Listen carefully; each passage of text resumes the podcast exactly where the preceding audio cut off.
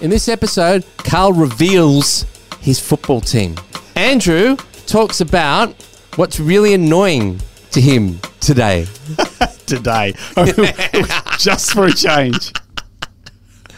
Oh, we're talking about the TV series Flack. We're talking about the movie Hotel Mumbai. And we're talking about what? Is that it? Cherry Bar. Cherry Bar. Cherry Bar. Goodbye, Cherry Bar. Welcome to the Clappers. This is Andrew Young. And this is Carl Quinn. I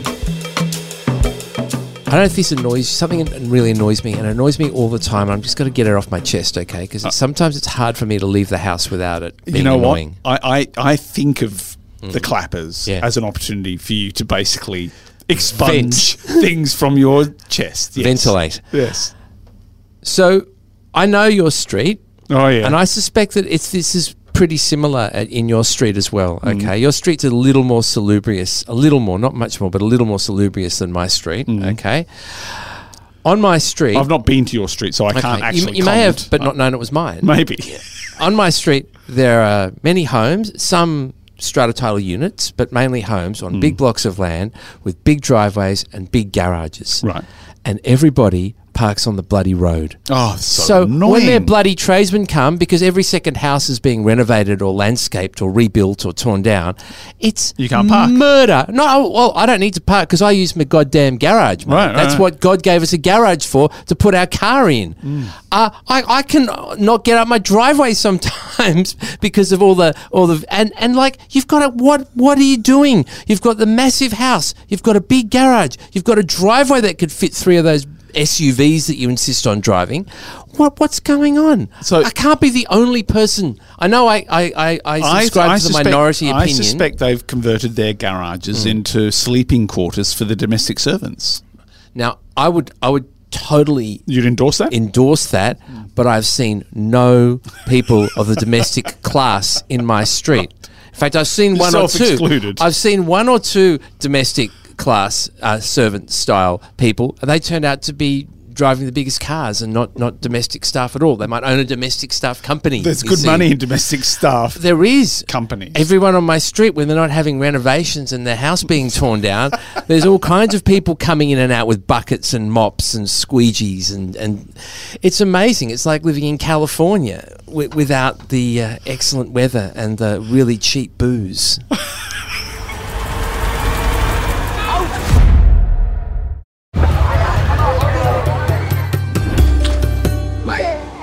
goodbye. Hotel Mumbai, Yeah. a movie that has just been released, Australian film about the terrorist attack on, uh, in Mumbai in uh, 2008, I think it was. Um, very, very powerful piece of filmmaking. This from a, a guy called Anthony Maras. Uh, and written by a guy called John Collee. It's a uh, well, co-written by the two of them actually. It's uh, an ensemble piece. It's basically it's it, it's based on the true events. A little bit of license in mm. terms of characters and situations and dialogue and so on, but there's also a lot of it that is absolutely ripped from the, the court transcripts and so on. Uh, there were a number of terrorists. Only one of them was taken alive. Uh, his interrogations sort of provide a lot of information that's used in the story. Uh, police were intercepting calls uh, between terrorists and their handler and so on. So there's a lot of that actually enters uh, the film as dialogue. It's very, very real. Uh, feels very real, I should say, um, and it's very, very tense. It's an incredibly well-made piece of. I suppose you call it suspense filmmaking. It kind of, you know, it's got the the kind of die-hard kind of energy and drive, but it, but it's a true story. Yeah. Um, I've seen a documentary on it. Yeah. As, as is often the case with these, these made by features. Andrew Ogilvy, and that was in fact a very very important piece of work in terms of developing this story. So yeah, what, what's the doco like? I've not Mm. Well, seen it was, it was good, and one of the things that that people will uh, will find surprising, shocking, is how people who were holed up in the rooms, various people were were, were, were um, say trapped because they were in danger of being shot, were were watching the events happening on television, just like uh, yeah, Black Yeah. September Munich Olympics. Then they were calling on their mobiles to say where they were to various media outlets and giving interviews, Yeah. which was then giving their position away Yeah. to the For- to the handlers to the- who- yeah, yeah. and just um, oh well, ju- just just uh, horrible uh, to think we've made it, we're safe, and I'm now giving an interview Yeah. on CBS to tell them how safe I am up in room 482, you know, or I'm on the fourth floor. I'm wa- I'll wave at you out the window, you know, that kind of. It seems witless uh, to contribute that way. Uh, boy, we, I mean, you know, so many things run through your mind, but it's one of the things that I found quite quite disturbing. And I think there was also uh, uh, I heard a, an interview on Philip Adams uh, about this is a year or so ago now about this about the whole the recruiting of the young Yeah. the young kids and the handlers and the way they were communicating and things Yeah. like that. Well, th- I mean, this film has been in the pipeline for a very long time, a long, long development period. Uh, this release date has been planned for a long time, but it's it's uh, oddly, I suppose, um, timely in a really horrible way, given what's just happened in Christchurch. You know, here's a here's a story that's about a, a, a terror attack driven by extremism, and the role of the media in in in how that plays out. Um, i- it's you know it's it's it's a um, don't want to dwell too much on, on that, that aspect. I mean, I think the, the Christchurch Christchurch situation is just you know unspeakably horrible. What's happened there? I do want to just tip my hat briefly to Jacinda uh, Ardern, who just seems to have been so remarkably grace graceful and gracious in her response and the way she handles Yep. uh, uh, herself and the situation and expresses a You kind of can't help but sentiment. contrast it with our own political leaders. Indeed, a, a response indeed. like that, and you know, you, you can't imagine them having that same sense of grace, purpose, and, and stern commitment to uh, justice and to a future where where this can be thing, events like this can be stopped through various forms of gun legislation, and I, you can't imagine the, the current leaders being able to, to even bring a, a, a scintilla of the of the grace. Indeed. and um, power that she brought to that. Yeah. Anyway, I don't want to. I don't want No. to sort of like dwell too much. I on don't the want to, idea 'cause that I don't- I parallel. don't, yeah, except that like except that there it in inevitably. terms, I mean, yeah. and the thing is, if you release this film in the world we live in right now, there's going to be a parallel sooner or later. You know, whether it's whether it's you know a week or a month Mm. Yeah, or six months away, uh, because it's just become part of the reality that we live in these Mm-hmm. days. Um, I think that. Uh, it's a really, really well made film. It's got a great cast: Dev Yeah. Patel, Armie Hammer, um, Tilda Cobham-Hervey. There's there's a lot of a lot of great actors in this. Some Indian actors, some um, you know Australian American. Mm-hmm. Jason Isaacs. It's got a really, really powerful cast, Yeah. and beautifully directed, really brilliant. The tension really doesn't let up. I mean, it, it's you, you're pretty much thrown into it from the from the very beginning. You're Hmm. you're into you're into oh my god, what's happening here? Tense mode from the beginning. You don't know who's going to make it and who isn't going to make it. Um, because these if are- you if you don't have any you, prior knowledge, If you knew, well, yeah, um, but even if you did have prior nor- knowledge, because some of these characters are composites, course, they're- right? yeah, they're, they're- not they're- they're, not no. exact, uh, you know, uh, simulacra, I guess, or Yeah, yeah, yeah. representations of the real people. Um, so you you've got uh, characters in the in the film narrative who didn't exist. didn't exist, but uh, kind of have elements of characters who did exist. If you've had forensic grasp of the detail of who made it and who didn't make it, maybe you'd be able to predict. Mm-hmm. If you're the kind of person who goes, uh, narrative logic tells me that person will make it, that person won't, I reckon you'd struggle. Oh, good, because Yeah. it's it's uh, without sounding hope, hopefully without sounding flippant. If you're watching a film, which is a a, con, a, series of connected events and a plot and a and then a, a story about something happening to this person and this person and then it's the end. If you can work out everything that's going to happen, it diminishes your Yeah. enjoyment of the film and.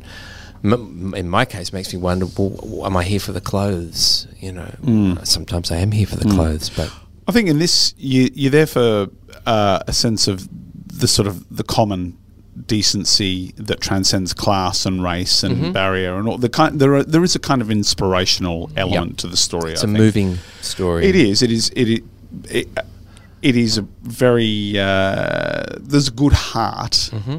at at the middle of this film, which is basically, I think, fair to say, clo- you know, two hours of, of action and tension, Why would you make this film? and that's the that's Why where I'm going because I think Yeah. that it is it I is knew you were actually going a there. little bit like one of those films. I It is a little bit is where difficult. you were going. It is a little bit difficult to say without reservation, go and see this film because of what it delivers. I mean, I think that it does everything it does really, really well. Great performances, really sustained tension, terrific camera work, all the rest of it. Yeah. If it were just, say, an entirely fictional film, Yeah.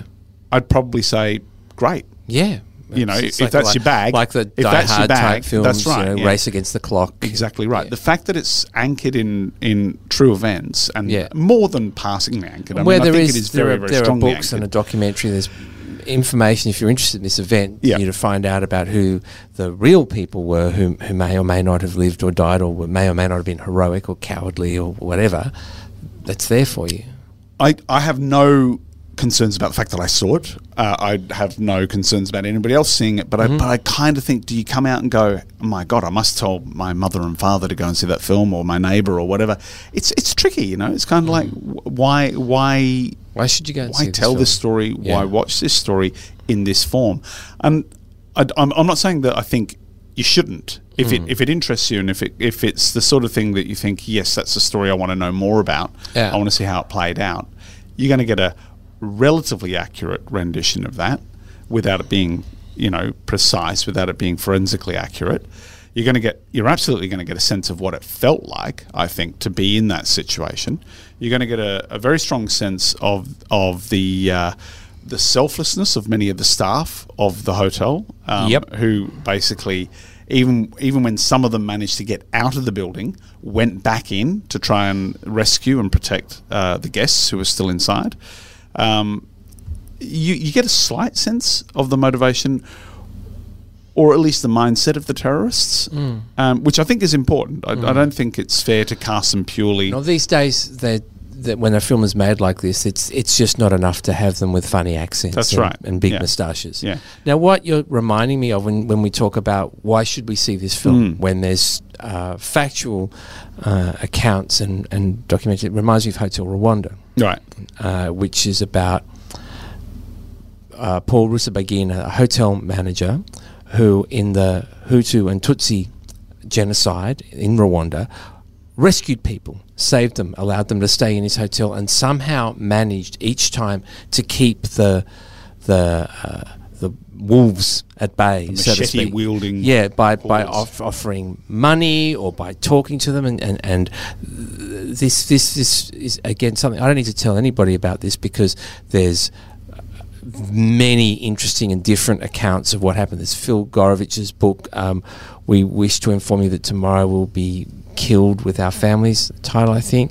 There's Romeo Dallaire, the the uh, general, the UN general who was there. There's lots of information about this, and so you can ask about why see Hotel Rwanda. There were no fictional characters. I think everything was Yeah. was real and true, and all the people were. But as a sometimes dramatizing something can create a, sense of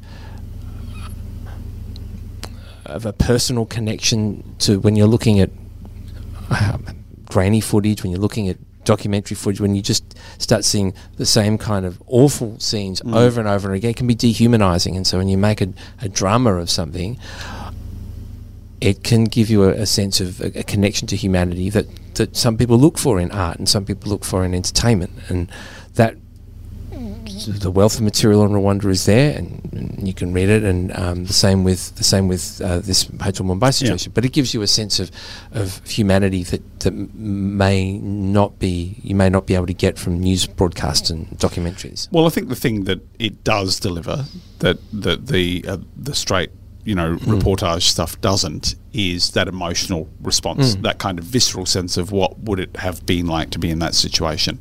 And that inevitably leads the viewer, I think, to, to go, what would I do in that Yeah. situation? And that, that's a pretty powerful thing. It is a pretty powerful thing. But, you know, fundamentally, it's like, it's really, it's, a- it's a, you know, it's a tense, unnerving, and difficult kind of story and an experience to And have in the cinema. the filmmakers do a good job. they do. They do that job very, very well. So You don't I- need to tell anybody anything. No. You've told them mm. everything they need to Yeah. make up their own minds.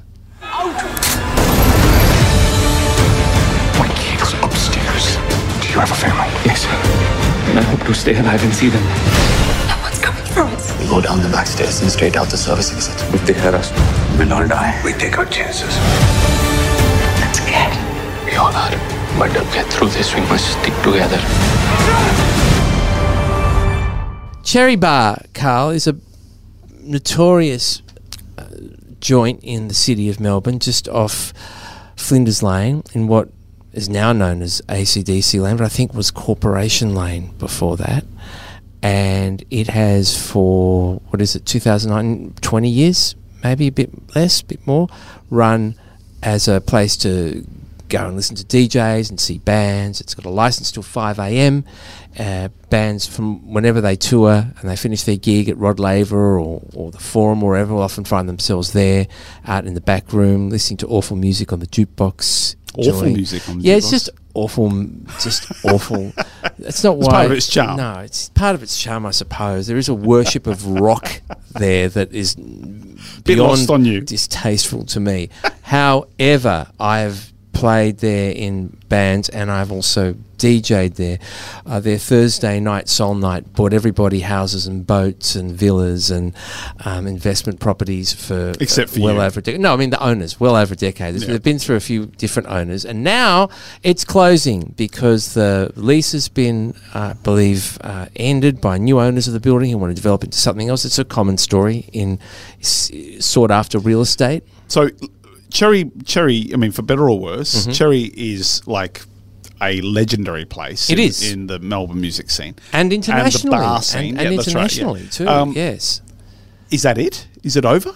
Well, it's over in the sense that it won't exist anymore. It'll be a new place. Yeah. In a new place, it may So- still call itself Cherry. So there is plan to yeah, relocate. There is. The, the, Right. One of the To owners, rehouse. one of the more more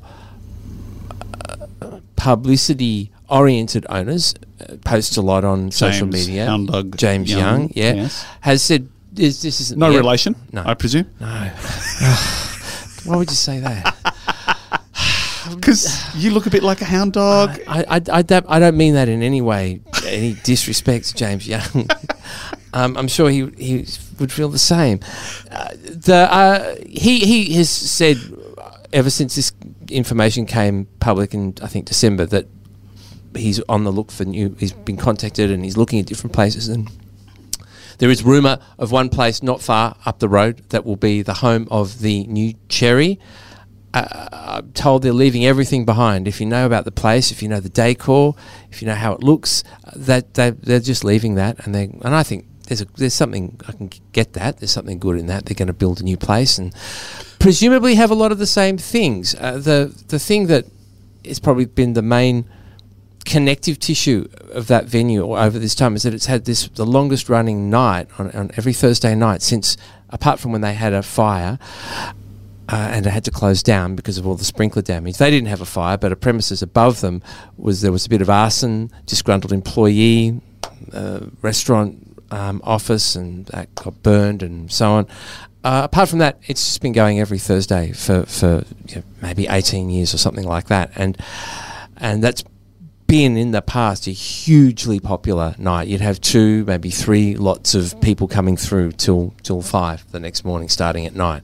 That's presumably going to continue as well at the new venue, from everything that I've heard and been told, which which is great for, for lovers of, of that kind of night. And they've monkeyed around with that night a lot in the last couple of years, and I think subsequently lost a lot of punters because of it. The way they've uh, done d- different ideas about uh, DJs and, and, and odd uh, bands that, that are in no way connected to the style of music that has made that Thursday night so successful, which is 60s soul and rhythm and blues.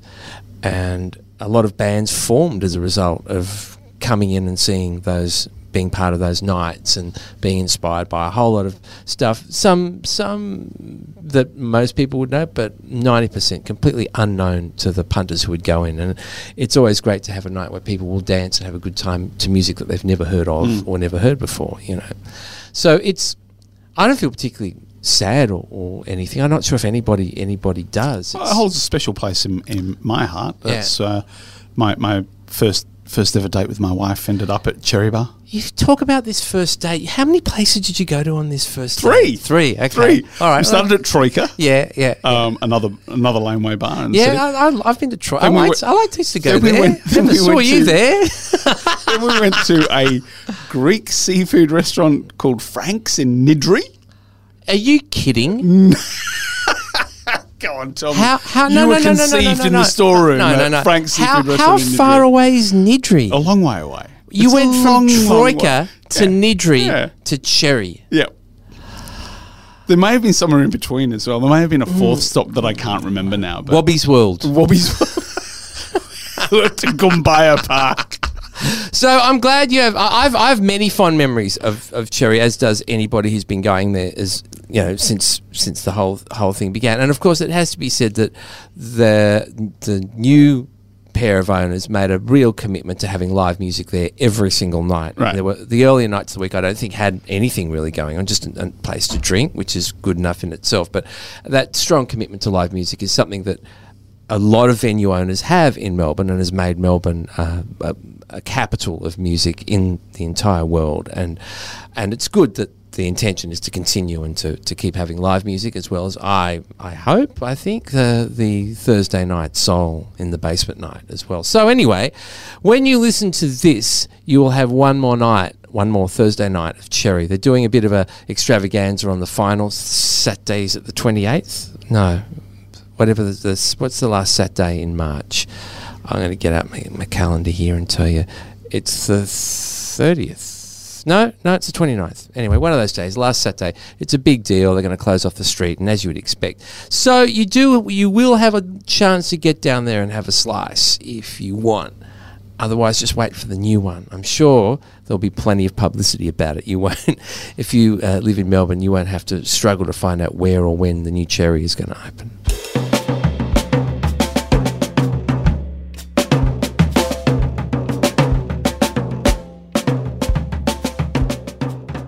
A show that's popped up on Foxtel that I think is pretty interesting. Um, See ya.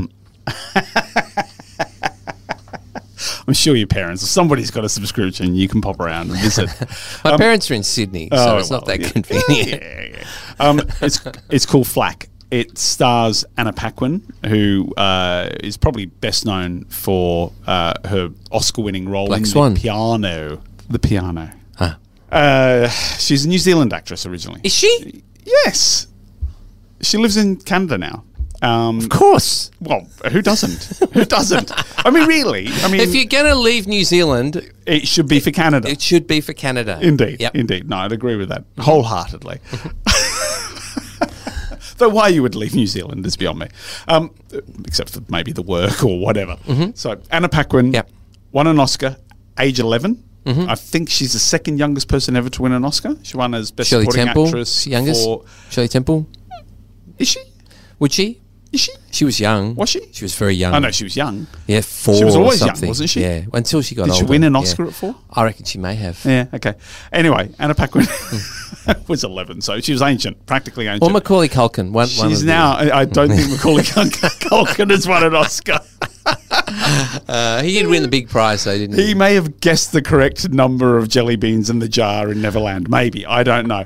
Um, and Anna Paquin is now 36. Believe it or not, um, and she's one of the producers of the series Flack. Practically my age. It's a six-part series.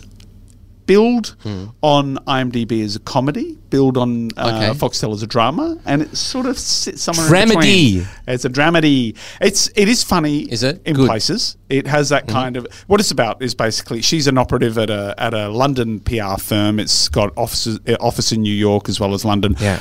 high end clients. Her stock and trade, the thing she specializes in is crisis management. Yeah, of course. So basically, the celebrity clients Drugs. Drugs, you know, infidelity, Yeah. you know, get caught exposing themselves in the park, whatever it might be. Mm-hmm. Uh, she swoops in and tries to either keep it from hitting the tabloids Mm-hmm. or more often spin it so that when it does hit the tabloids, as it inevitably will, Mm-hmm. it becomes a story that they're in control of. What do you know about us? Okay, um, Mills Boston PR, you've got offices in London and LA and New York. You specialise in crisis management. We don't use the word crisis. I think something bad might have happened. Here's what we can Does she pour oil on troubled waters, as Bertram Wilberforce Wooster might say. She does her best. Yes, it doesn't always work out, of course. So is, that, is that where the fun is? That, that it's sometimes just, you know.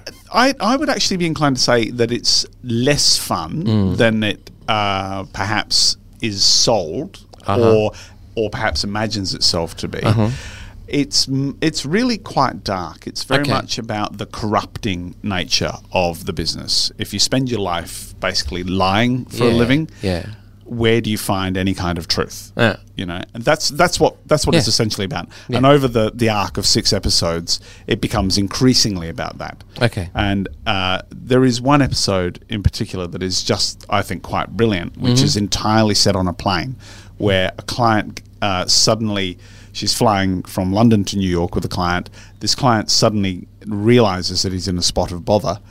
She tries desperately to sort it out. Mm-hmm. On the, in the duration of the flight, so everything is within the, yeah, the plane that cabin. sounds great. You're, you're making me think of that.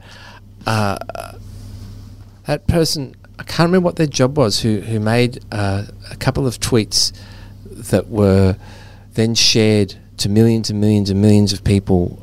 Uh, she was on a flight, and when she landed, uh, her whole world It was a whole crap storm. the whole world ended for her, and that she Jon Ronson talks to her and so you've been publicly Right. shamed, and it just Yeah. reminded me of that about Yeah, yeah. being on a plane, and you know the world is revolving while you're on that plane. Something that you started before you got on, sort of. and what happens when you get off? Like, yeah, that's that's a very delicious little closed room mystery type thing, isn't it? It is, and it's you know I think it's it's not a, it's not perfect by any means. It's Mm-hmm. it's sort of. Uh, you know, it's a bit clunky. It's a bit cliched at times. I think in the comic elements, particularly, it's more cliched. Mm. Yeah. kind of, uh, you know, football like the the gay footballer who has a celebrity wedding to a to a soapy star, that kind of Oh, thing. You know, Yeah, to cover and you know, the, You, you could have come up with a few interesting kind of scandals, perhaps, is what you're the saying. celebrity chef who gets caught with his pants down, you know, but he's got a wife and three kids who are important to his image. You know, Ten years ago, that may have been Well, juicy stuff. the but thing is, nowadays, the thing like, is, yeah, so uh, what? you know,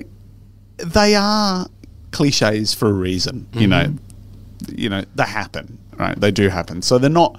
I don't sort of think it's fatal that that it's got these kind of okay. scenarios that you kind if of it's at well written and it's well acted and it's well directed for the most part, yes, and it- well costumed. It chugs along, but I was more compelled by the Yeah. dramatic arc than I was by Uh-huh. the comic moments. So, except for uh, in on the t- the comic front, the boss of the, the firm is played by um, Sophie Okane- Okonedo. Yeah, I love her. She is just devastating. She's the London boss, presumably. Yeah, Yep, yep. and she just she's just like put down, put down, Yeah, put down. Oh no, I love and her. it's, it's like is she in every one or just just? uh, yeah, I mean, she's not a major character. She's Yeah. a sort of supporting character, and she pops up. And every time she pops up, you go, "Oh, what's she going to do now?" You know. And so it's, she's kind of like Ari Gold from Entourage, Mm, Yeah. crossed with Patsy from Ab Fab. I was thinking about I was thinking about this in terms of entourage. yeah, you know, it, it has shades of that, but it's but it's definitely more serious. And yeah, look, I, I would say it's not it's not faultless by any stretch, Mm-hmm. but it's pretty good. And I think it's a really nice showcase for Anna Paquin, who Mm. If is you've gone and a got very yourself- good performer. Sure. If you've gone to the trouble to get yourself a Foxtel subscription, you might as well watch it. You might as Is that what well milk You the as well value out of it. it. Yeah, exactly. Yeah. exactly. If you were to apply my world famous cost per wear index to Yes, Foxtel, yes, yes, yes, you'd have to watch about 65 hours per week. Which is week. what you do, right? Probably per day you're, you're on Foxtel 65 hours. Well, footy's starting at the end of the week, so that's a reason to watch Foxtel, isn't it? There you because go. sometimes your games will not be shown on free to air. Sometimes they will be interstate, so you won't be able to go yourself, or maybe you're working and you can't get out from and see your team. So that's, All of the above. That's why why people. I mean, that's what that's what Murdoch did with the uh, Prem. Is it called the Premier League in, in the UK? No Was- more. No, but it was Sky. They Yeah. they they were they were already expensive to go to for the working man, and they were able to go to the pub or watch at home. And then Sky got that contract, and, and all these people are having to get dishes installed. So at least we can watch some AFL on free to air. Just about, yes. I mean, what this has to do with Anna Paquin, I hear she's a fan. she's a fan. Go Blues.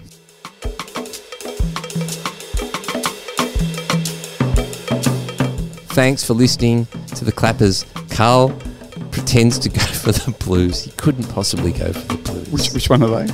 Yeah, exactly. See, but but good. But you're a nice husband, Carl. You're a nice husband for supporting your wife's team. That's really nice of you.